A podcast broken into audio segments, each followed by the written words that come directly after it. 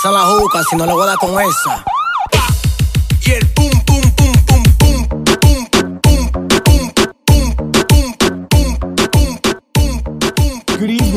Welcome to another episode of the San Antonio Soccer Roundtable. We have probably, I guess, what would be the peak of our guests that we've had on the show uh, here with us this evening. We've managed to accomplish something here with the help of Danielle and, and Preston, so shout out to you guys. Thank you for that. But we've got Tim Holt here, Managing Director for San Antonio FC, with us this evening. How are you doing tonight, Tim?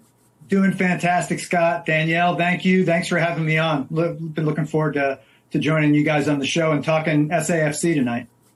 Absolutely. You know, I, I, know we've always enjoyed, we were talking about before you kind of came on with us, running into you at the different academy matches or paint the tunnel events. And it's always nice just to be able to have a dialogue with you guys. And that was one of the first things that kind of struck me with the organization is just how available you guys make yourself to the fans. And, and thank you for making yourself available to us here on the roundtable. Well, thanks. I think that's probably one of the things that we've missed the most over the last 10 weeks is is the ability to to interact with our fans and, and supporters and and everyone. Frankly, it's uh you uh one of the things you never take it for granted, but when you don't have the ability to do it day in and day out, uh, you realize how how much it means, and it really is the fabric of everything that we do. And so, how are you as a, a family? You guys are all in quarantine now. So how how are you guys handling that as a family before we dive into all the SAFC fun? Thanks. Uh, well, like most people, I think I have uh, three kids that are um, in various levels of of school. Uh, my wife works from home, uh, so she's kind of used to this. She's the veteran and all that, and, and, I'm trying to learn from her how you do that and keep your sanity and um, printing out a lot of lesson plans at the beginning of the week and uh, just making sure that my kids are. Um, focused on school as much as they can. Summer's coming up, so uh, without school there, I guess they can devote themselves to playing video games uh, full time, 24 hours a day now. Uh, but they've been good. We've we've gotten into a new routine, which wouldn't be the routine that you would want. Obviously, socially, it's very limiting uh, for everybody. But uh, credit to the whole family. Uh, they've they've they've done a good job, and you know the silver lining of all this is is that you get a lot of quality time uh, with each other. I think you know in life, you know, all of us we're just running around so fast doing our our you know respective things, and so to be able to eat dinner at home as a family and and have a lot of those moments is stuff that when when this is long gone, I know we'll look back and and and really savor and cherish. So you said that Sarah's used to working from home. How's she doing working with you from home? I, I think she would prefer that we all are are allowed to go back to the office as soon as possible. Um, it's a bit of an imposition on her style. She's she used to travels a lot for her job and um, it just is is accustomed to working at home and just being able to block out the the distractions. And it's it's different. Um, I think a lot of us that had never done that before, as we've had to go in and do that, um, you know, it sounds great, but there's a lot of temptations and distractions. So to keep your focus and uh, keep things rolling is is definitely different. I think we all know what our what our, our natural inclination is. I'm, I know I'm looking forward to getting back to Toyota Field at the earliest opportunity. Just miss the daily interactions with our staff. We have such a great group of people that are so committed, um, you know, on the sporting side, on the business side, on the facilities and maintenance side. It's just good people, and that's what makes this job special. So I think it's what makes this club special. What's it's what makes this community special. Um, so to have that taken away, um, you know, as much as it's difficult, I think you appreciate just uh, how good we are to, to having it, how much we look forward to being able to get back into that position in the not too distant future. Absolutely. Well, let's let's jump right into it. Speaking of which, you know, talking about eliminating distractions there at the home, I'm, I'm sure you're trying to eliminate distractions and, and keep everybody focused there uh, from a team perspective as well. Uh, what have the last couple months been like? What type of interaction have you guys been able to have with the players as far as the leagues permitted, and kind of where are we at right now? Well, I, I've been. Um, I shouldn't be surprised uh, because of the, the, quality of, of the people and the professionals that we have, both on uh, well, on all three: the coaching side, the soccer operations support side, our athletic trainers, our equipment manager, uh, staff, and the players. Uh, I think we've known from January at least that we have a special group this year that that has a great bond and a real commitment to achieving their objectives this season. And um, what they've done during this period has been pretty remarkable um, in terms of continuing that on.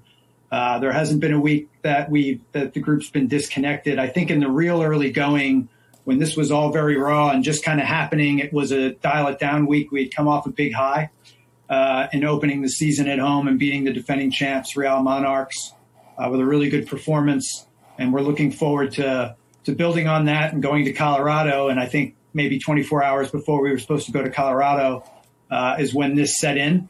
Uh, so I think we took the weekend to regroup the coaching staff and uh, and myself and just try to figure out what we were dealing with here and, and start looking at the next week because we didn't know how long this was going to be. Mm-hmm. Um, but Alen and his staff um, had a plan for that next week and the week after that and the week after that. Um, and it's challenging because you're not there face to face, but with the online uh, opportunities which exist, uh, whether it's uh, it's keeping them fit through uh, you know workouts that they can do at home. Uh, it's challenging their brains psychologically. Uh, different tactical exercises um, that they can put them through. You know, while you know this group has gotten off, got off to a, a good start very early. Um, it's a it's a group of very new pieces in terms of the players, so it's still that camaraderie building stage and so there's been a lot of that over the last eight to 10 weeks and just getting to know one another um, in a very different way than, you know, maybe e- ever before. Mm-hmm. But, uh, you know, where we are 10 weeks ago is not the same spot that we were in prior. Um, certainly the fitness may not be the same and the preparedness to be able to, to play a game, but that can come back in, in several weeks. We get the opportunity to, to resume the season. Um, but where, where the group is in, in terms of that, and that it's a testament to everybody, the leadership of the players on the team, uh, certainly Alen Marcina, Nick Evans, Juan, Lamadrid, the entire staff uh, that that works on that. So, uh, but we're all just very anxious to uh, to to get back to this and, and feel it could be a special season, and we would like to see what that looks like. Yeah, I'm kind of curious. You mentioned that you knew this was going to be a special team back in January. I noticed that the approach, it seems like this offseason was a little bit different years past. It wasn't as vocal. You weren't as vocal about what you guys wanted to accomplish at the beginning of the year. Is part of that because the, the goal hasn't changed and, and you guys are wanting to let the play on the pitch do the talking for you this season? Has that kind of been a, a direct approach or, or, purposeful? Well, I think we've always tried to be that type of uh, club. Um, you know, very ambitious. And I think anybody that's been around us would know that you know, we, we want to be, you know, we want to accomplish, you know, everything there is to accomplish within the league and compete for championships. And um, you can say that, and, and I, I, think we, we need to let our actions speak for ourselves. So, uh, yes, I, th- I would tell you there was, I don't know if it was deliberate as much as it was just more focused on making sure that um, we were as prepared as we could be uh, for the beginning of the season and, and uh, just probably less um, build up and, and more letting our, our performance speak uh, speak for itself going into into this particular cycle. But um, don't you know that it's not because the ambition's different in year one, two, three, four, or five, and, and that there's not been humility uh, throughout that period of time. But um, it's uh, yeah, I, I, w- I would I would agree with you, and but yet there was no meeting where everybody sat down and said, "Well, we're not going to talk about it this year. We're you know we're just going to do it." And um, so it's just again, it's so early. I feel like just getting out of the starting blocks of the season. The preseason was very positive and good, and we learned a lot. We challenged ourselves a lot. Um, we put together a very uh, challenging preseason where we went out and you know played probably more MLS teams than than we had in the past, and all pro teams across the board, and prepared us well at least for the first game. Um, but in the league, the way it's grown and as competitive as it is now, week in and week out, um, is going to be good. So we're, we're you know, we're looking forward to be able to get back to do that, and we'll continue to hopefully allow our our performances and, and actions define what this group is ultimately. And one of the big things we've heard is, and you've kind of touched on it, is culture was the big phrase that we talked about in the beginning of the season. We as fans haven't really gotten a chance to kind of embrace it or live it what would you say over the past few weeks kind of define that culture? And what can we as fans look forward to if the season does re- resume in terms of that change in culture? Yeah i think on the team side uh, alen has done a, a, really good job of, of defining that. And i think when you know culture gets talked about a lot especially in san antonio where the spurs have sort of set you know what that is, if not in the NBA, maybe in all of uh, pro sports, and the importance of that as it, as it relates to to winning and having a, a, a winning environment and having the right people um, to facilitate winning. But really, culture is a lot less about what you say you are and you stand for, and really, it's about your actions and behaviors every day, every person, every day. It's about the little things and consistently being committed to the little things and, and those actions and behaviors that that add up. So again, just, you know, maybe not different from what Scott was just asking.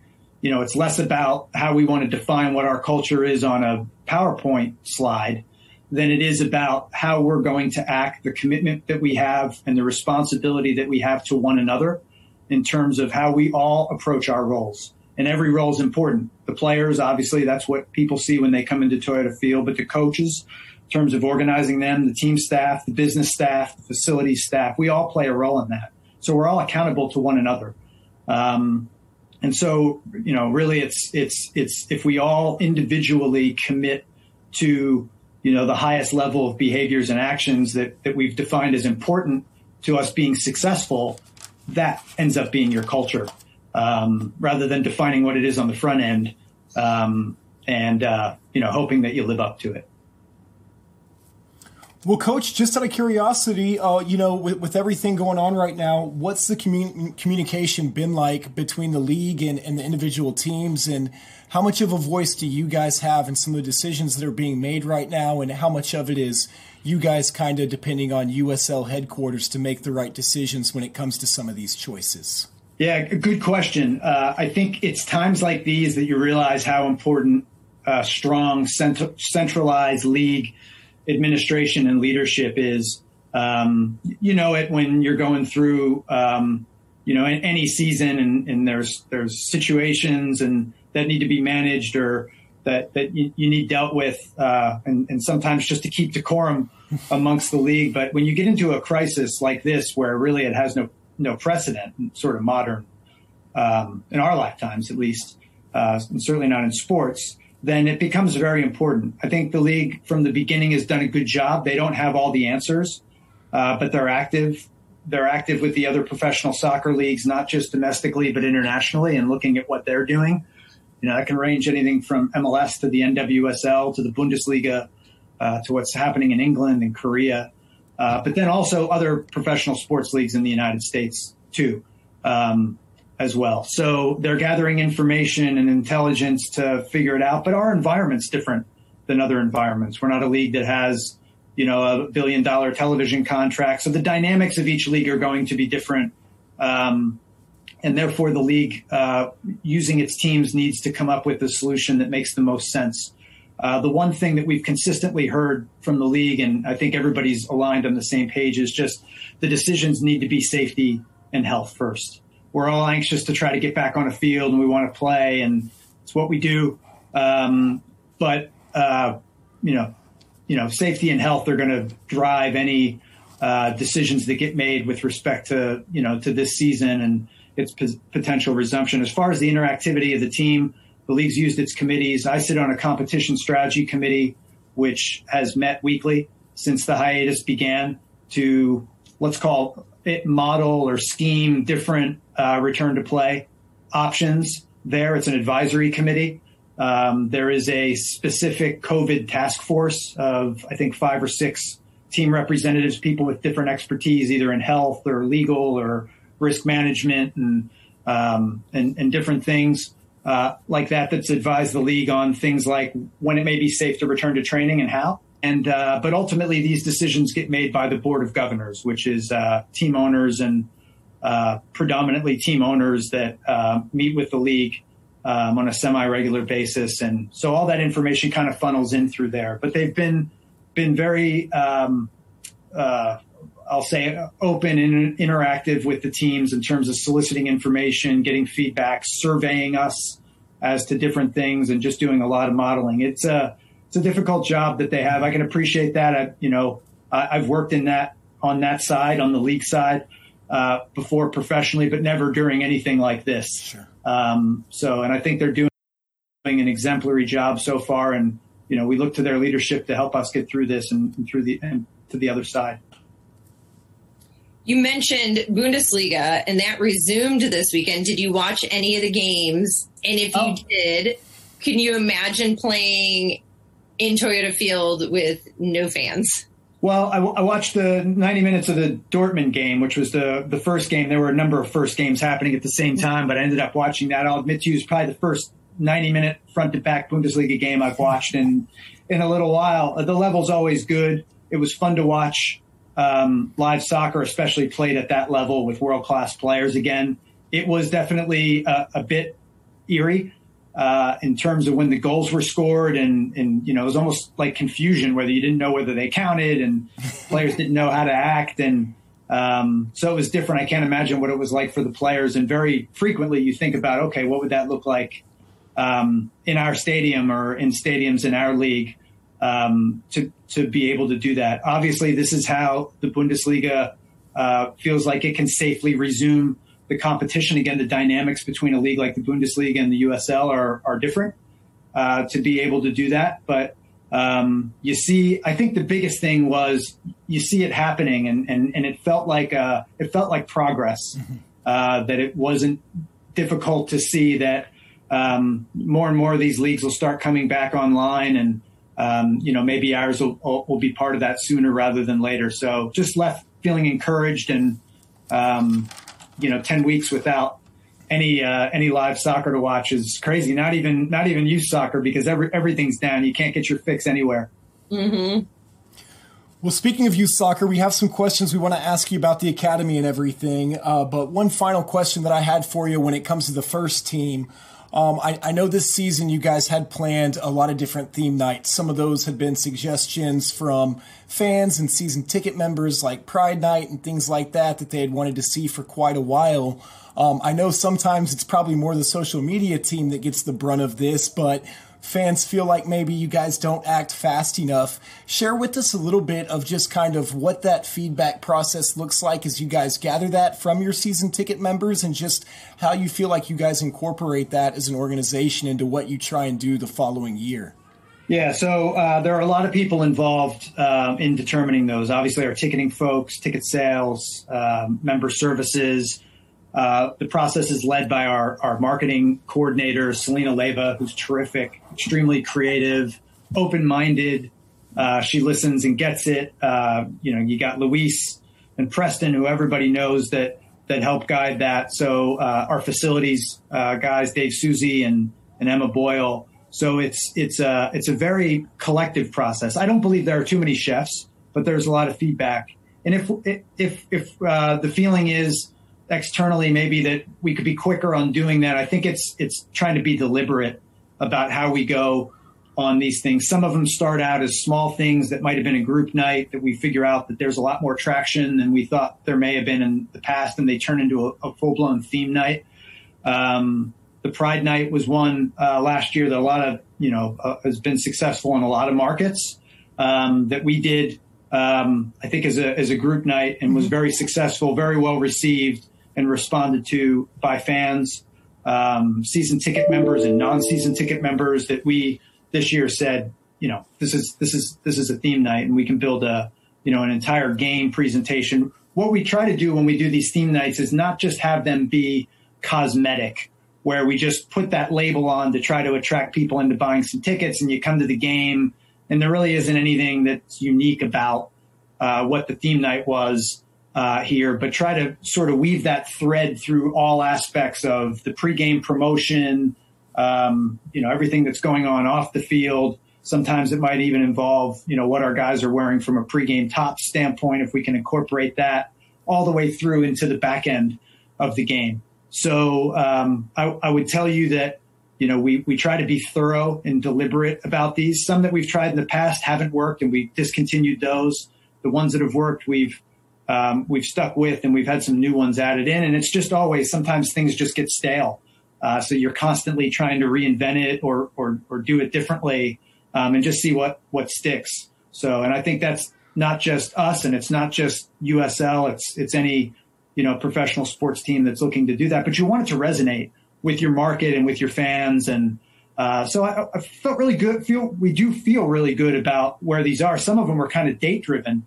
Uh, like the one that we do with the Fiesta and Noche de Celebración. And um, so uh, we're we've been trying to figure out how we can put the jigsaw puzzle back together uh, in a in a resumed season. You know, the Fiesta's in November, and and all these things are there. But uh, we would, you know, we'll figure it out if if uh, you know if we can get to the, get to that point. So I think after year five, we're start we're starting to learn a few things. Our fans have been terrific. The ideas just keep flowing. There's more ideas than there is capacity to be able to deliver on that stuff, and I know that disappoints people sometimes. Um, because there are a lot of great ideas, um, and, and, sometimes they compete for space with one another. But uh, uh, and, and and so yeah, most of the best ones grow organically. Uh, they come from supporters, they come from fans, they come from you know groups, and and then they just take hold. So we're we're particularly excited about the lineup that we had uh, or have this year, and uh, look forward to sort of just reshuffling the deck and and being able to to move forward. Uh, you know when when we get that chance here later in the summer, hopefully. Hey, we'll go with whatever calendar you guys want to uh, throw out there. We'll call it a fiscal calendar or something like that, right? We'll make up our own. Sounds good. well, we wanted to also talk to you about youth soccer um, because that's such a part of the SAFC culture. And the big announcement they came out within the past week, week and a half was that SAFC Academy was also going to join the MLS Academy. So tell us a little bit about that. Well, it's an interesting um, couple months. It's it's been an interesting couple months in every way. So you know, uh, against the backdrop of all that we're dealing with, with the season put on pause and the hiatus, you know, our, our academy teams have competed since the inception of the academy and the DA. Uh, been led by by Nick Evans, uh, who does you know beyond an exceptional job of of managing that program with a great staff of coaches that are so committed and players that are so committed and very talented from the local area. And we've competed in the U.S. Soccer Federation Development Academy for uh, since 2016, since we started. Um, that season obviously went on pause when everything went on pause, and then about 30 days later, um, you know, for a, a myriad of, of reasons, maybe a perfect storm within U.S. Soccer, they announced that they were discontinuing the program, both boys and the girls uh, development academy, which was abrupt. Um, you know, I think look, none of these things are, are, are perfect and they can always be improved. And, um, you know, it was evolving and dynamic, but, uh, you know, not just for the end of the season, the season was, was written off, but permanently. So immediately there's a, a pretty big void, uh, out there in, in, in, the landscape. There's some, um, existing, you know, national leagues and, and properties that have gone, but it, it pretty much leaved, left a, you know, a hundred plus clubs, uh, marooned. Many of them are professional uh, team academies in Major League Soccer and USL and NWSL, um, but the majority are, are, are private uh, clubs and academies from from around the United States. So uh, Major League Soccer actually acted pretty quickly um, to um, step in and say, "Look, this is important not just to Major League Soccer and its clubs, but to uh, the country that we have a platform that continues to to offer this. And ECNL was is doing the same thing at the same time. And I actually am a believer that that that's not a bad thing. That there's multiple organizations that offer something that might be a little different, and it's just where you fit um, and what best fits you um, to be able to do that. Uh, we evaluated the situation um, and ultimately decided, along with um, the predominance of what is the frontier division, which is the Texas clubs through into Colorado and, and Kansas City, to um, join the MLS uh, Elite platform, which I don't think has an official name uh, yet, but will be similar. I would uh, similar in its construct uh, to the DA, but different. And I think the biggest way that it, it'll be different is that it will be very um, reliant on the clubs, all types of clubs, not just Major League Soccer or pro clubs, to help determine competition structure, rules, you know, what you can do, uh, what you what you can't do, uh, those those type of things. So um, I, I, think it actually has an opportunity to be a better situation. I'll make a couple more points. Um, one is the most important uh, driver of player development for not just SAFC, for everybody, is your day to day environment. It's the training environment. It's what we spend 90% of the time with our academy players in. That's unchanged. We'll continue to provide uh, that full time environment uh, for our players. And uh, again, that's where we believe, um, you know, to the extent that we've been successful with this initiative, uh, again, it's about the people, but it's because our environment's been there. Obviously, you need a competition platform that that challenges you um, and allows you to play at the at the highest levels available, and that's what we believe uh, MLS and has put together. So a lot of conversations with them, um, you know, with our colleagues, and, and and again, Nick Evans led the led the charge for that with us uh, due to his relationships, and we feel very positive about the outcome. The last thing I'll say to that is USL also has used this opportunity to accelerate its uh, movement into the youth uh, development space. Uh, they've always encouraged teams to be in, in youth development, but they haven't really offered that platform. As you guys know, we hosted USL uh, Academy Cup um, uh, last fall um, with the U17s, which was which was a lot of fun and great. And there's a lot of talented players even within the USL that may not be that weren't playing in the DA and uh, been overlooked. So the USL is expanding that out now with a U19 model uh, that uh, is pretty exciting and will uh, really allow professional teams across all the divisions, USL Championship, USL League One, League Two, um, you know, over 120 some odd teams to be able to have the flexibility in a sort of a one size fits all model based off the U19 age group, but allowing younger players to play up. Um, that is equally as exciting to what's going on. So things are really happening. Um, it's a period of change for sure, but sometimes that shakeup can be what what's needed here, and then combine that with some of the you know, the other announcements I saw, uh, U.S. Youth Soccer, uh, in, you know, in our space, that's uh, STYSA um, working with MLS to create a, a, pathway of regional identification for boys and girls that'll be paid for uh, with pro scouts there. That's really exciting. Wow. There's just another pathway. That's huge. Uh, and then, not to be overlooked, is is what's going on with the ECNL.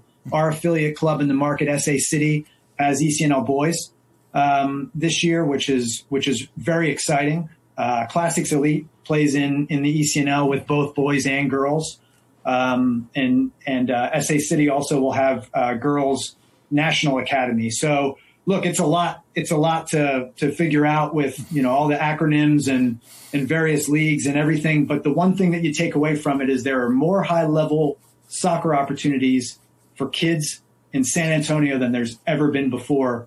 Um, and and it's it's just an exciting time. So if if we've had a part in, in helping lead that charge, we're excited about that. Um, and our academy is is really the soul of our club, and uh, so important. It's fun to see kids like like Leo Torres, uh, Jose Gallegos, Ethan Bryant, um, and and many others that are now getting their opportunity. Uh, starts on a training basis, and if they earn that opportunity, we see them on Toyota Field, and um, and it becomes a big you know, overnight great story, but they work work hard for a lot of years uh, to earn those opportunities to to be there. And we've got some really exciting young kids coming behind them. Um, the San Antonio's uh, we're on the cusp. San Antonio from a from a player um, from a, a, hot spot for for players uh, is about to seriously make a name for itself over the next three to five years. I have a question for you in that regard, Coach, or excuse me, Tim. Um, I've been called worse. I'm so used to usually interviewing coaches. We don't usually get, you know, that C-suite level gratuitous. Uh, You're on the show. Coaches, I've been called worse. No, I was going to ask you, you know, from an organization perspective, how much of it do you guys have to sit there and look at what you're accomplishing with the academy right now for the long-term future of the organization, and how do you prioritize going out and trying to win right now and, and get that championship right. Well, it's now? a great question. Um, for the first team, it's it's about winning. It's about you know giving ourselves the, the greatest opportunity to win a USL championship. But we believe that you can do that. You do that with a blend of uh, with a blend of players. Um, you know, you're not going to go out there with you know 11, 19 year olds and put them on the field and expect to win, but you're not going to go out there with 11, 32 year olds. So it's finding that right blend for the present and the future. And I think if you get that right, um, if it's the right players and the right player characteristics, they meet the player profiles of what Nick and Alen and their staff are looking for, then you can do all those things. Um, certainly, young players learn from more experienced older players. It's just like having international players with domestic players. So um, our group um, is not homogenous in that respect, and I think it's it's uh, it's the the roster build part, which which Alen uh, takes responsibility for, is is an incredibly important part of uh, what we're doing in 2020 and then also beyond. So I, I want to be really clear. Any young player that comes through our academy, there's no quota system. We're not going to have one or two because we're running an academy and we need to have one or two. Every one of them has to earn it, and they earn it in, in stages. They earn the opportunity to train with the first team. Um, and then they earn the opportunity to dress um, for a game. Sometimes it might be an exhibition game or an Open Cup game. Um, and then they earn the ability to be on the field. And then if their performance is good, then they earn the ability potentially to start. You saw Ethan Bryant go through all those phases. You've seen Jose Gallegos go through all those phases. Um, and there's no guarantees for any of them. But what we are prepared to do is give people opportunities that earn it. Um, and I think that's that's uh, important for young players that are hungry and ambitious uh, that there's not a barrier there. If you can perform and you can perform at that level and you demonstrate that and you're committed to doing the right things, you will get an opportunity at this club uh, through the academy to be able to do that. And so when we talk about pathways, which is rather it's become rather cliched, um, that's what a pathway is. Um, you know, legitimately having the ability to do that. And we also realize that we're not the, you know, we're not the, the final stop on, on this tour that there's you know hundreds of clubs in in, in the world that are bigger than we are at least um, and that players have uh, aspirations of playing at those clubs as well too. So um, but you know we again for us it's about opportunity. It, it, needs to make us better and give us an opportunity to win. Otherwise that's not fair to everybody at the club and it's not fair to our supporters. Um, so but i think when we do that we do it right and it's with hometown kids that are coming through. It makes it extra makes it extra special. Sure feels that way um, in the building when when when those players have success and the team has success um, in part due to their success. Absolutely. And that's been one of the best parts about following uh, Nick Evans and Juan Lamadrid and some of those coaches there on, on Twitter is you see that ideology that they have of, are you a difference maker? Okay, can you go out there and play? Great. But are you a difference maker? Did you make a difference in the game? You know, and so that's one thing that you have to give credit to uh, Ethan Bryant and Leo Torres, what little we got to see of him, and Jose Gallegos, is, is they were all difference makers whenever they entered the pitch. Absolutely. Yeah, there's a there's a ability to play aspect, and then there's a you know psychological and uh, aspect and, and some uh, intangibles that go uh, as part of that too. So we've been you know we've been fortunate that those have been the ones that have led the charge because I think they're great examples and great role models. Um, but as I mentioned before, we're equally as excited about some of the players that are coming through there and and and you know want to follow in their in their footsteps, and it pushes everybody. Uh, nobody gets complacent, and it pushes everybody. So we're we're really excited about that. Again, I, I think it, it really provides a, an, an, anchor to to everything that we do. I referred to it earlier as the soul of the club, and I and, and I mean that. And and so uh, and our older academy teams now are replicating the the system of play that our first team uh, has. We built this thing organically. It started with U12s. Those U12s now are going to become U17s on this next cycle. Um, five years have gone by really fast, and um, and so we have over 100 full-time players in, in the club now, and um, and are working with you know working with SA City uh, to expand that pool um, even better. We really you know we're really excited about that relationship in terms of shared vision and, and principles and, and, belief with um, with Adriano and and uh, certainly with uh, the leadership of the club, Clarence Frankie and, and others. So it's, it's exciting for us.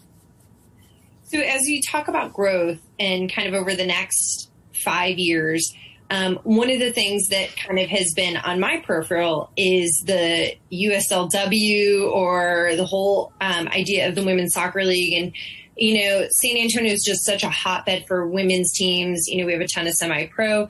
And so, one of the things we're looking, we wanted to ask about is the Women's League, if that is something that SAFC is looking into? Would it be involving a, an academy? Or if you have any insight on that in general from your time at headquarters and things you've heard now? yeah, I just want to uh, manage expectations on that. But that's been something that's been of interest to us as we've looked at the, we'll call it medium to long term club building from day one. I think for us, there's so many things that you want to do. We focused on our professional team and, and, and getting that right and uh, our academy building into that uh, on, on that side of it. And bandwidth can be limited. As I mentioned before, the four years we're in year five have flown by. Um, but, you know, I, I, think all the points that you made are correct, uh, including the one that we have several groups here uh, that, that do a very, very good and excellent job of um, operating and managing women's teams, uh, mostly through the summer summer months, and a lot of those have youth programs that um, that build up uh, to that around the around the city. I think it started with you know with one, and and now there's there's three or four of them that all do a good job in, in, in, in providing an opportunity for players. Optimally, we'd love to have that same pathway on the female side. Uh, that we have on on on the men's side. The dynamics and the growth of the sport at the professional level is a little different right now. We've got one professional league which has has done a great job of being sustainable. You know, it's just like here one challenge after the next. We're in the middle of another challenge that they and every other league kind of need to battle through. Um, but that league's prepared to, to be able to deal with it more than it ever has in the past. So um, certainly not something that um, we would rule out. Uh, I think you know it's also not imminent and uh, it is something that as, as we look at building this club out next levels uh, medium to long term is something that we just need to continue to to look at in terms of appropriateness. But if we can't do it with the same level of professionalism quality uh, that we're doing everything uh, right now on the men's side then i think we'd be doing it a disservice. And uh, you know we're just we're not ready uh, for that to, to be able to to happen yet. But it's uh, it's not due to a lack of interest or a lack of belief that uh, it would enhance San Antonio soccer. It certainly would. Well, Coach, I know kind of, again, Tim, I, I know kind of the silver lining in all of this, uh, whenever it first happened, was uh, Cristian Parano with uh, his injury and the time to heal and everything. Can you give us any insight or any news as to uh, how that process is coming along, or is he in a place now where he may be ready to compete whenever the season does resume? you know, like you said, uh, you know, when when you've got you know, what are we on week nine or, or, week ten of this to recover? It's it's allowed a lot of guys that were dealing either with um, situations that carried over from the previous year, from the preseason, um, to be able to heal. So we're we're we're pretty healthy uh, right now. We just need that season to restart and okay. uh, be able to be able to get back and, and get guys fit, um, you know, and and and be able to to get after it. But uh, I would say that that definitely has been a, a plus in terms of recuperation for several players that you know weren't able to take part um, in in the opener that we look at as as players that can be significantly impactful for us uh, this year. We think we have a really deep uh, team in terms of uh, quality, uh, you know, all over the field. I think everyone's really excited to see uh, Parano and Gallegos out there at the same time. So I, I know like uh, we're, we're finally ready to come back and see that now. We'll take everybody's really healthy right now as a good sign. I'll, I'll take it. Definitely. Well, Danielle, I, I, know we're kind of coming to time here with Tim. He, he, graciously accepted our invitation. Did you have a couple more questions or, or anything like that for him before we let him get about his evening with his family there? I do. We wanted to get to know you a little better, Tim. So we wanted to do some rapid fire questions where we're going to ask you something and then you just say the first thing that comes to your mind. Okay, I'll do it. This is not a strength, Danielle, but uh, you, you can do this. I have faith in you. All right, ready? Ready. Okay. Favorite color? Blue. Favorite player to watch?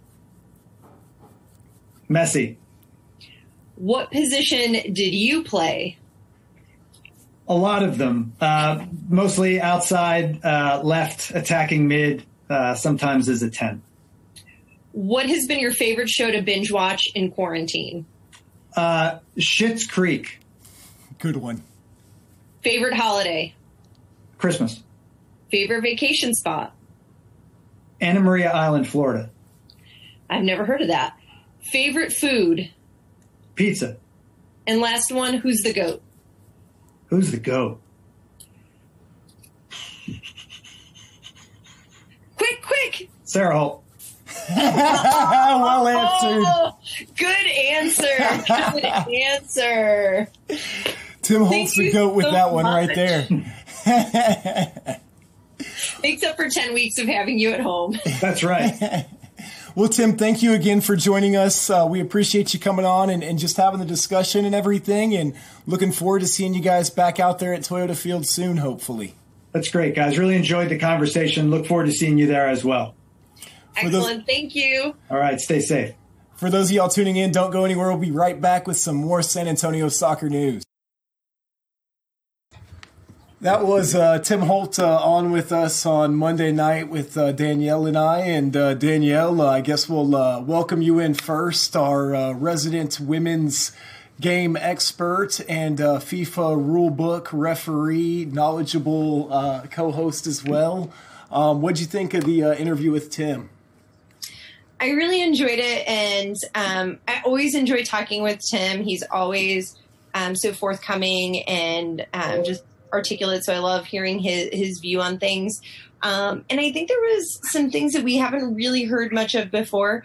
I think it's the first time I've heard anyone from SAFC or Spurs Sports and Entertainment address anything on the women's side of things because we, we've kind of been hinting at it and, and you know I'll send an email and it's we have no comment at this time. Um, so it was good to see that they're they're talking about it, they're engaging in the dialogue. Um, it's something that they're looking into, and I know for any team right now, um, it, it's something that you know you've got to plan for, um, and it's probably on the back burner with COVID nineteen, so it's probably derailed some plans. But I'm excited to see that it, it's in the process, and I think um, it would really do well in San Antonio. Our women's soccer always does well, always attracts a crowd. Um, and we have plenty of people who would want to come see. So um, that was probably the one main takeaway that I was super excited about. Well, uh, Rafa there with the beard, you guys might not recognize uh, our coach of the show uh, down there in the bottom left hand corner. Uh, looking good there, buddy. I know you were probably most excited to hear the uh, news about Cristian Parano. Uh, wouldn't tell us 100% that he's healthy and he's going to be back, but uh, you know, did did go ahead and give us the nod that everybody's in, in pretty good shape, which I imagine is the case for a lot of teams in the league. How are you Yeah, doing? that was kind of a blessing in disguise, I guess, for this time off. Allowed him to heal, so we're hopeful the season starts soon because I'm sure his. I think he's itching to to get on the field and you know and add to that far, you know, pretty much that far part we have up front. You know, with the with our new forwards and uh, like I said with you know, with Jose and so it, it looks good for us. We, we'll see what happens. Like I said, if we do get to play, if we get to go to back to the games. I mean, I don't mind if they do what the Bundesliga does, unless we see live soccer. That's all. That's all I care right now. We're ready. I, I know Harry down there there is ready as well. Our uh, UPSL lower league uh, expert and scarf connoisseur, as you can see, building back there. Pretty soon, going to swallow you up. That's not a virtual background. Uh, that's a, a real collection.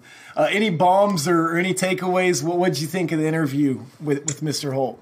So I thought it was awesome, and, and a little bit backstory here is um, I know Scott and Danielle and Tim and Preston, you know, uh, worked back and forth to make sure that the interview happened. So uh, kudos to all four of you and, and Luis as well here. I'm assuming you had played a part as well.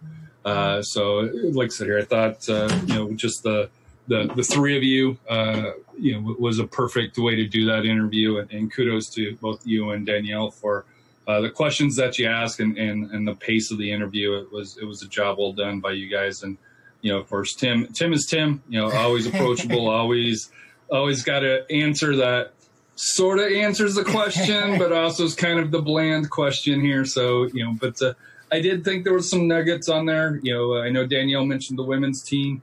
Um, he mentioned it's on the medium to, to long term track, so it's not something that I think um, to expect next year and next you know you know in the next couple of years, but something that I, I think that could be fast tracked depending on you know you know conditions and, and stuff like that. But uh, you know the academy discussion w- was awesome. Um, also, I, you know I thought it was interesting where he mentioned that Coach Marcina is the one that's making the decisions um, on the on the personnel, which you know was kind of still undefined. Mm-hmm. It's what we assumed, but you know it was nice stuff. You know for him to you know kind of give that little bit of nugget. But uh, like I said here, I just want to you know say thank you to you know SAFC, Preston, Tim, you know for you know for making it happen, and and kudos to you and Danielle for uh, the questions and the interview. I, you know, I thought it was real top notch and, and, and real professional. Uh, you know, well done, guys. Well, we had a great time, and we look forward to uh, hopefully continuing to you know be able to to have uh, different players and coaches and personnel on uh, throughout the season and everything. And it's just the perfect timing. So I know uh, everybody's looking forward to trying to get everyone back to Toyota Field. Um, but there's some other news going on right now, kind of uh, not entirely up to what the league decides, uh, more up to the players with what's going on. What's up? AJ, uh, with uh, their uh, that was pers- AJ. I, I, thought that was AJ uh, with their personnel decisions. Uh, walk us through the USL player agreement right now that's going on, Harry. We had a proposal from the USLPA. Uh, tell us what that proposal looked like. Let's start there. So it's kind of gone back and forth. So originally, in uh, hold on, let me pull it up here. Make sure here. So the original uh, request was, um, you know, you know, was number one uh, wants nope. to change the current contracts to insert a return to work protocols and a, a force majeure clause, which uh, protects the league if if play resumes or if the season is called. Because right now the current contract um, I guess the players are paid whether they play or not. Mm. Um, you know, for that here. So, and, you know, and then at, originally they were asking um, a pay cut down to as low as fifteen hundred a month, and if play resumes, incremental cuts of twenty percent above as little as a thousand to as much as eighty percent on earnings four thousand per month after the first thousand. Um, the US, the USLPA uh, I guess was a little irritated with the offer, came a little bit uh, without discussion. Um, but I thought they responded pretty well, you know, where they mentioned that, hey, they understand the role within the second division ecosystem and, of course, how unstable it is. Mm-hmm. Uh, they countered with a 10% cut in the remaining salaries of over 2000 in a month. But in order to do that, they were wanting the league itself to match the the, the players' salary cuts, and what that means is it's the owner. So NuRock, you know, Soccer Holdings was going to return some of the money that they have collected back to the league to kind, you know, so that way the league was still whole and, and still healthy. Um, an agreement from clubs to a minimum salary of twenty thousand beginning in 2021, which is one of their big talking points and, and uh, for that here and the league to increase agree to increase its bargaining frequency to every 14 days until the uh, you know agreement is reached. Um, you know, for that, so I think pretty pretty reasonable. Um, I know later this afternoon, Athletic came out saying that uh, you know that uh, US you know USL HQ uh, countered back saying uh, thirty percent uh, from you know from people that are making 15 1500 a month, which you know, you know, in my opinion, it's kind of short term thinking because basically they're they're talking about for every five hundred dollars a player makes, the league wants back one hundred and fifty dollars. Um, they didn't agree to the minimum salary, uh, you know, along those lines, and they didn't, you know, I didn't really see the the fourteen days, you know, the, the agreement for the frequency. Um, but to me, you know, like I said, it comes down to you know, I know Jeff Rueter from the Athletic kind of posted this and tweeted on this as well. Is um, USL HQ's done a very good job um, with the PR, um, you know, machine, you know, that they've built. But this is something that if they keep looking just short term, it's something that could hurt their long term vision, which which I agree. And, and, and like I said here, um, you know, yeah, I think in the article it said there was five players in the entire league that was making more than a hundred thousand. Um, so it's you know it's you know we all know that you know the players aren't making a whole lot. Uh, so it's it's something that it'll be interesting to see what happens. Um, well, I Harry, think they have me, to come up to agreement. Let me ask you this right now: um, aren't the players kind of in the process, in the USLPA, in the process of trying to negotiate certain health benefits and, and medical coverage and, mm-hmm. and, some pretty other key components? You mentioned that 2021 a key milestone there. That's when they're trying to get all of these new medical coverages in place as well, right as before that 2021 season. So, Yeah, and, I, don't think the league, from my understanding, really has a huge issue with the with the medical side of it. You know, because you don't hear any sticking points on that. Now, of, of course, it's a give and take. You know, having following you know followed NFL and Major League Baseball and NBA, uh, you know, issues like this that you know are you know are, that are over millions of dollars in, in benefits. Um, I think you know basic health, the housing. Um, you know, there's been reports that you know food's involved, but you know, food maybe two two times Monday through Friday, only two times, one time on the weekend. You know, where these are professional players, so you figure that they're eating what three, you know, at least minimum three times, you know, three times a day. So um, it's one of those where I think you're going to see some give and take on each side. Um, you know, I kind of sent out a tweet saying, "Hey, you know, with the players having a little bit of, of power position right now, you know, with with with the holdout where." Because the players don't have to do anything; they could just stay status. that's an important and- point and that they're they still- get paid they're still regardless. getting paid. That's a good point. Right so they have all the leverage. Well, I wouldn't say they have all, but you know, like I said here, they, they have probably the most leverage that they've got that they've right now. had. Sure, sure. So it'll be interesting to see how far that they push it, and um, you know, it's. But you know, like I said here, CBAs aren't easy. You know, No. rich people want to keep their money, and you know the you know you know right or wrong players. You know, unfortunately, are. are you know they, they come and go and, and I think the I think the leads somewhat takes advantage of that and I don't mean that in a disrespectful way or you know you know say, you know say anything along those lines but um, if player X won't sign for X dollar amount they'll go go get player Y um, you know to, who will do it so um, you know and, and that's kind of you know that's kind of the issues but uh, I'd be interested in kind of Danielle's and Rafa's thoughts on it you know you know as well just you know for the fact that it is the hot topic right now, you know, really in soccer here in the United States, because I know MLS is, they have a CBA. Um, it's not signed yet, I don't believe, but it seems like they're work, they're working a little bit closer compared to, you know, where right now the USLPA and USL's kind of, you know, you know, you know, their, their, uh, underwear is uh, starting to show as far as in the public, as far as, you know, what's good and what's bad between them. I don't think there's a, a, a perfect answer. Like there's no there's no good answer because you have a dichotomy of clubs. So if this was MLS where you could say literally there's billion dollar owners, they have television contracts that are worth millions of dollars that are invested into these clubs, that's one thing and then you can just, you know, hey, let's just get another investor, you know, throw a couple million my way, Mhm. we can pay we can pay the players.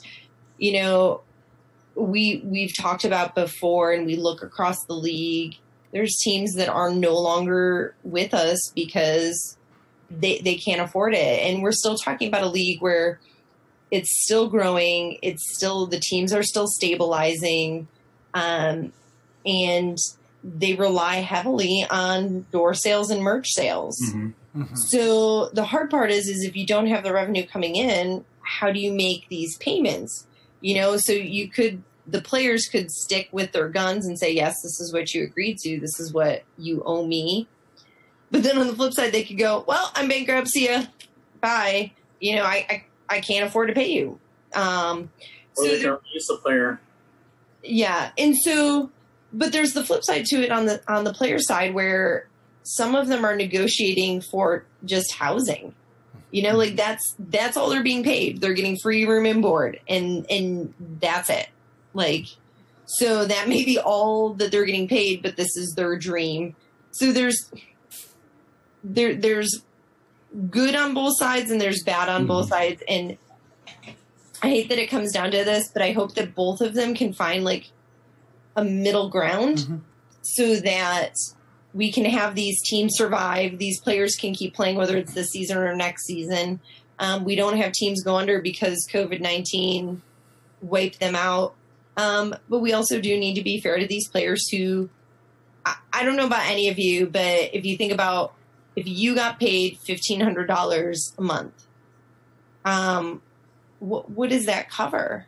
you know, yes, maybe they're getting their, their housing paid, but food, clothes, you've got a car, you've got car insurance. If you don't have health insurance provided by the league, now you've got to pay for health insurance, and that is not cheap. So fifteen hundred dollars goes so quick. So um, I get it. I hope that they can do it though in a non-negative social media way. Rafa, Uh, same same thing. It says hopefully they do find medium on that, and you know the health insurance will be great for them. I'm just wondering to see if the league's going to find other ways as far as revenue, um, like you know how MLS has the TV rights and so forth. I think maybe that's something ML- USL should look into, is getting some type of TV rights so they can get some of that funding to help pay for these players and also offset you know costs on, you know for these salaries.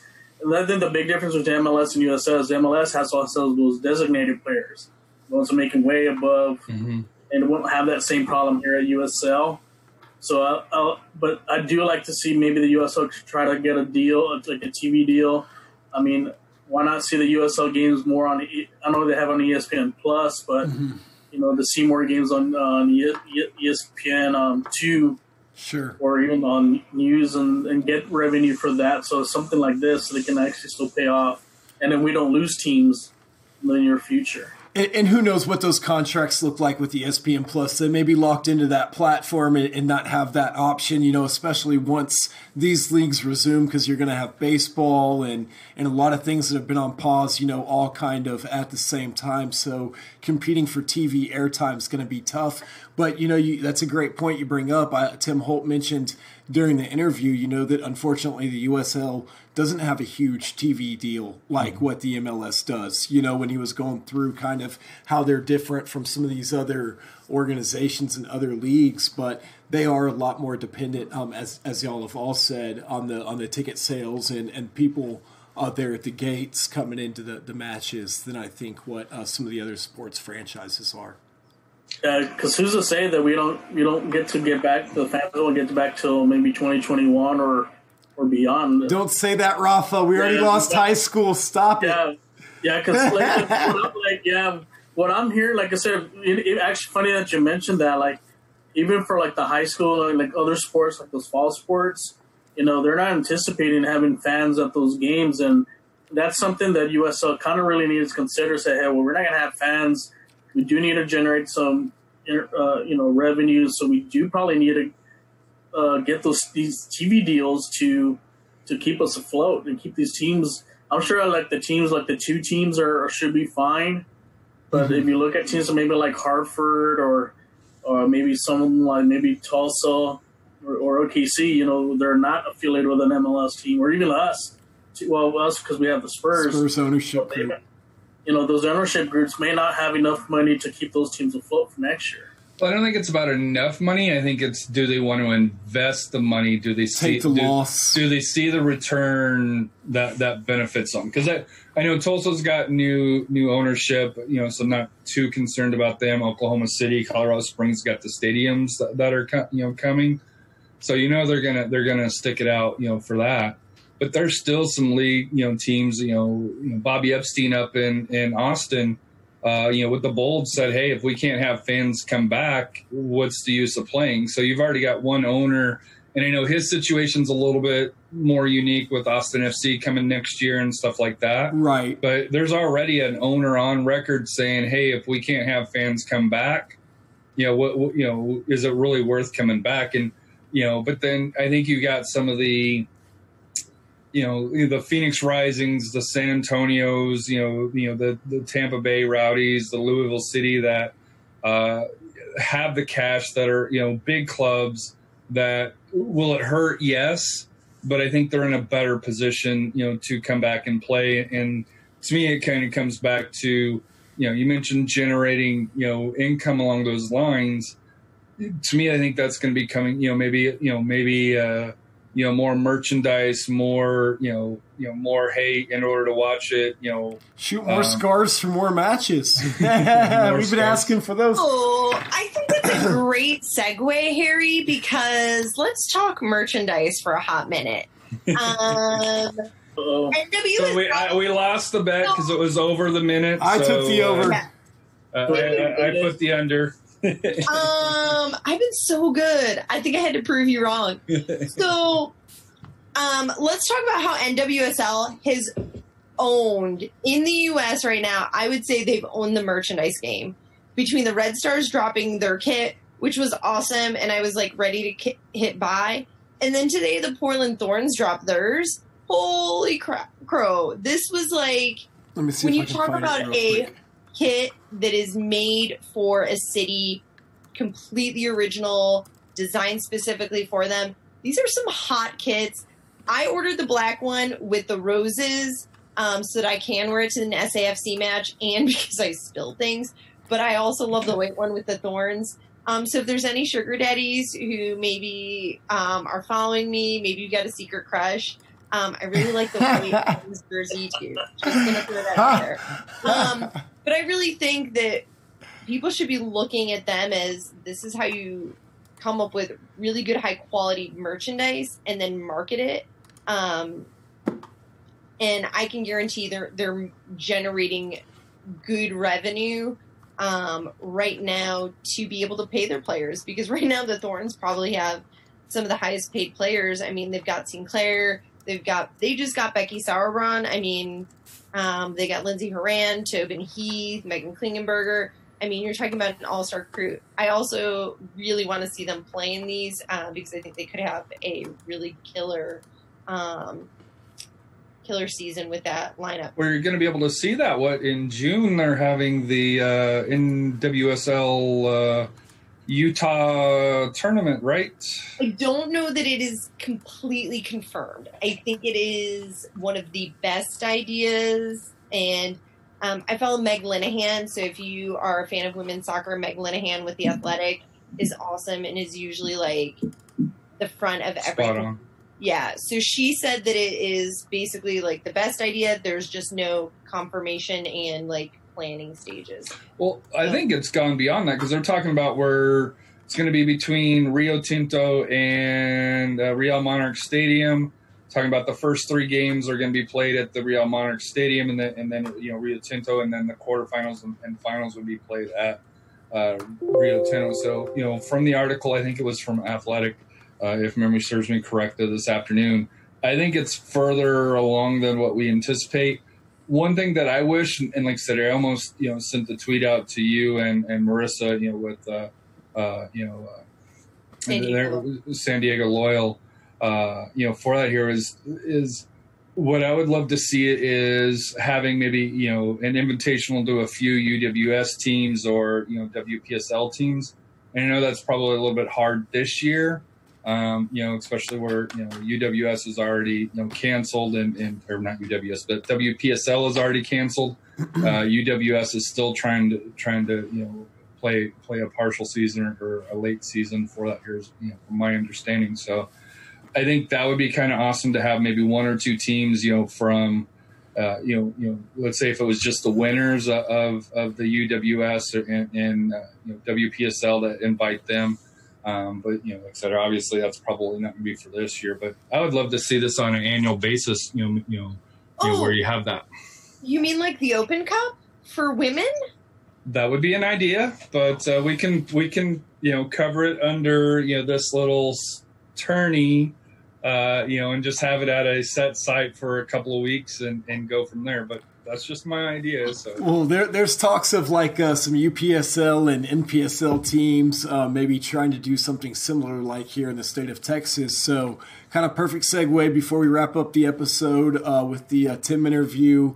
Uh, we're thinking about getting these back to uh, every week again so that we can kind of at least discuss some of these different topics that are going on, try and have guests on, do some more interviews, things like that. So, if you guys tuning in have any suggestions of people you'd like to see on the show or people you think whose story we need to tell, definitely shoot us a message and uh, reach out to us. Let us know. Add us on Twitter or uh, Facebook, and uh, we're happy to uh, look into some of those things.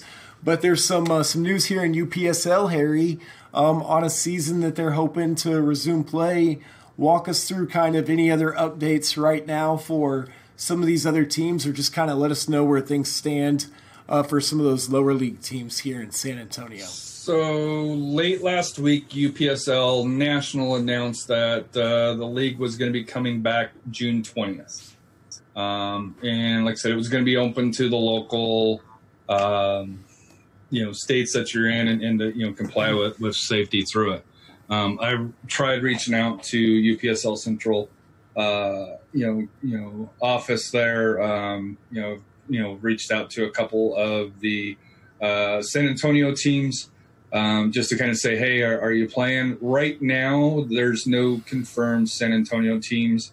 Um, I know Bell County's already, you know, you know, you said that they're they're not going to play, and, and, you kind of wonder how smart it would be for them to play, uh, and how many are actually going to play. Number one is, uh, you know, we're what less than or we're what 30 days from it. Um, teams haven't had tryouts. Teams haven't had practice. Uh, there, there's we don't even know what teams are involved. Um, so to you know, so for to say, hey, it's going to start on June twentieth, I think that's you know, I think when I went to the website, there's you know some teams in Florida that are playing, but I think you know for us here in Texas, I think it's still be, uh, to be determined to number one see who is going to be you know in the league, um, and number two if it actually does play and you know, I know they mentioned that there's no national tournament, so it's one of those where you're really playing just it. to play. Right. Champions of the regions are going to split it. And then yeah. my, my understanding, too, was part of the issue was that um, they didn't really communicate that that was the plan to resume play on June 20th with some of the different teams. It was announced kind of more just as a matter of fact, not really communicated out beforehand. So, again, just kind of – communication, I think, maybe being part of that. But to your point, Harry, tryouts is tough because a lot of this happened, as you mentioned, you know, teams had had maybe one tryout or maybe they were planning to have their tryouts, you know, for the upcoming weekend when everything happened. So trying to field a, a team and everything and get back into playing shape in, in quite a short amount of time is going to be a little bit difficult, but we'll have to wait and see. And as far as any other leagues right now, so far no cancellations, but no real start dates or contingency plans that we've seen. Is that correct? Yeah, I think the rumor is is is MLS is shooting for last week in June. Now they're still kind of toying okay. around uh, with you know a Florida camp along those lines. Um, I know USL's toying with, you know, they were looking at maybe having, you know, at a, at a hub site. I think Tucson was named, um, but you know, the price to even do that was fairly expensive to be able to do. Um, I think if USL does come back, you know, it's going to have to be very regionalized. I think you're going to have USL Championship and and USL League One uh, I don't know. Do you think they give those teams in USL League One the chance to compete in the USL Championship for free? I think they do for this year. Because what's the isn't the buy-in right now for a USL Championship team about ten million? Somewhere ten million, but it's one you know if if you don't do that how are you not going to play USL League, League one? one? That that's going to be difficult. I don't disagree with you, but I so just that's that's how you play USL League 1 and USL Championship. Right. So and it, and it, depends on how they do it, you know, because I've heard from other teams. Because let's say a team like North Texas SC makes a deep run and, and beats some teams like San Antonio FC and everything. Like they didn't have to pay ten million dollars to get to compete against all these USL Championship teams, and with those USL Championship TV deals and that USL Championship exposure, I just think that's hard from a league standpoint to incorporate both of those together. I, I do think it's hard to have a League One season. I don't, and the reason why is because I know Jake Edwards, and he said this publicly, and, and he keeps saying it more publicly. He wants pro rel between League One and Championship, and I think this member eventually. You know, when I you it's sooner than what you think, based on what he's talking about, because he's. He, if League One had 20 teams or 15 teams in it, I bet you we have pro stable right teams. You still have three teams, right? In the last year two years from USL Championship that folded. So I think yeah, he's well, looking for maybe four or five years of stability before that's I, even a consideration. it has to be sooner than that, I think. But that's a whole separate whole nother discussion separate here. discussion. So bookmark this episode. We'll go back to it four or five years from now when that's a re- no. I'm just kidding. That'll be two or three. All right. Well, again, big shout out to uh, Preston. Thanks again to Tim Holt. Let's get into our uh, final thoughts for this show and uh, put a bow on it. Rafa, you haven't had a chance here in a little while, buddy. We'll start with you. Uh, just final thought. Just uh, like I said, everybody just stay safe, be smart. You know, take your precautions. I know it's a big weekend. You know, the Memorial Day weekend. Um, also honor, I guess, our all soldiers. You know, those those who have served. A big honor to them. And just like I said, just be safe. You know, if you go anywhere, just get some hand sanitizer and keep your mask close by. And then looking forward for some more Bundesliga soccer. Yes. And yeah. So there, there were some pretty good games last this past Saturday. I don't mean Scott checked out. Uh, Got to watch a half. Frankfurt, a right? half, so- For Frankfurt. Frank. Yeah, I'm surprised we don't have their jer- their jersey styles the little the vertical Yeah, stripes. So, so we're looking forward for that, and then hopefully, like I said, pretty soon, you know, USL gets it going, and so some of the other lower leagues. Then, and like I said, we hope you guys get to check us out, you know, pretty soon as well. All right. Well, Harry, how about you, buddy? Uh, what are your final thoughts for tonight? So I got two of them here. Uh, first of all, you know, I think uh, we would. Oh, go ahead, Daniel. No, I'm first. counting for you. Okay. One. So first of all, uh, want to say, uh, you know, I'm very happy that uh, Mr. James Hopes is out of the hospital. That he's recovered, you know, semi-recovered here. Uh, in, in my opinion, he's uh, one of the godfathers of, of San Antonio soccer. Uh, you know, and, and you know, as Rafa mentioned here, um, you know, just you know, we all you know ha- know James one way or another, and, and you know, very thankful that that he was able to pull through. Uh, number two, with it being uh, National Mental Health Awareness, um, you know, make sure that you know you're looking out, you know, not only for adults, know we tend to focus on that, but also you know focus in on your kids. Uh, you know, like I said here, it's it's something that you know you know they don't have the normal outlets that they have right now.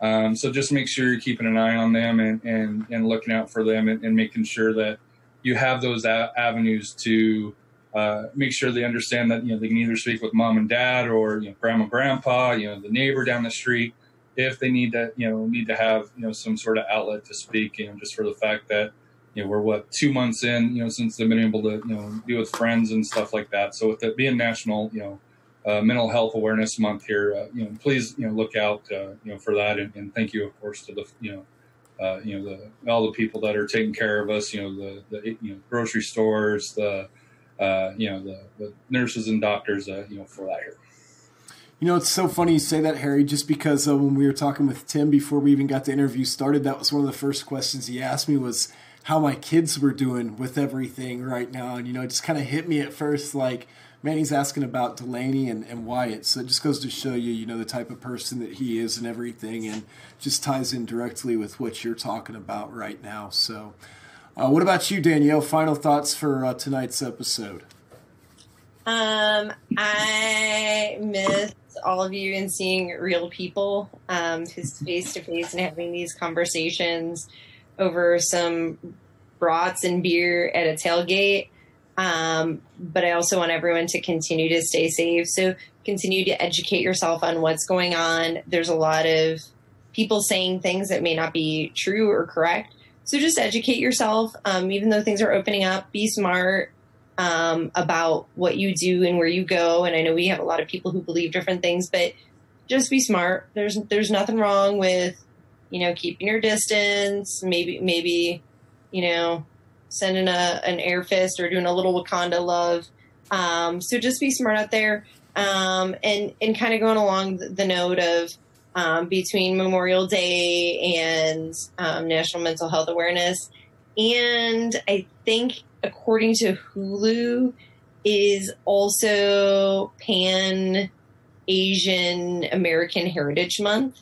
So um, just remember all of these these people and these individuals represented um, in this month. So um, give people a hug. I'm sure you parents are sick of your kids. It's been two months and I'm sure there have been moments where everyone has blown up at each other. Um, but just take some time to hug everyone. Um, kids, hug your parents, hug the pets. Um, you know, just spread the love. All right. Well, I guess for my final thoughts, uh, be on the lookout. We got some cool stuff planned that we're working really hard on right now. So that's all I'm going to say about that because uh, we, we want to get some more stuff done before we put anything out there. But we're hard at work behind the scenes on uh, some cool little projects right now.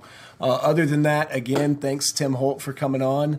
Uh, Rafa, Harry, Danielle, thanks for being a part of the roundtable. We'll see you guys here probably next week uh, with another guest potentially. So you never know. Give us a follow. Uh, this has been the San Antonio Soccer Roundtable. What's life without goals? We out. Peace.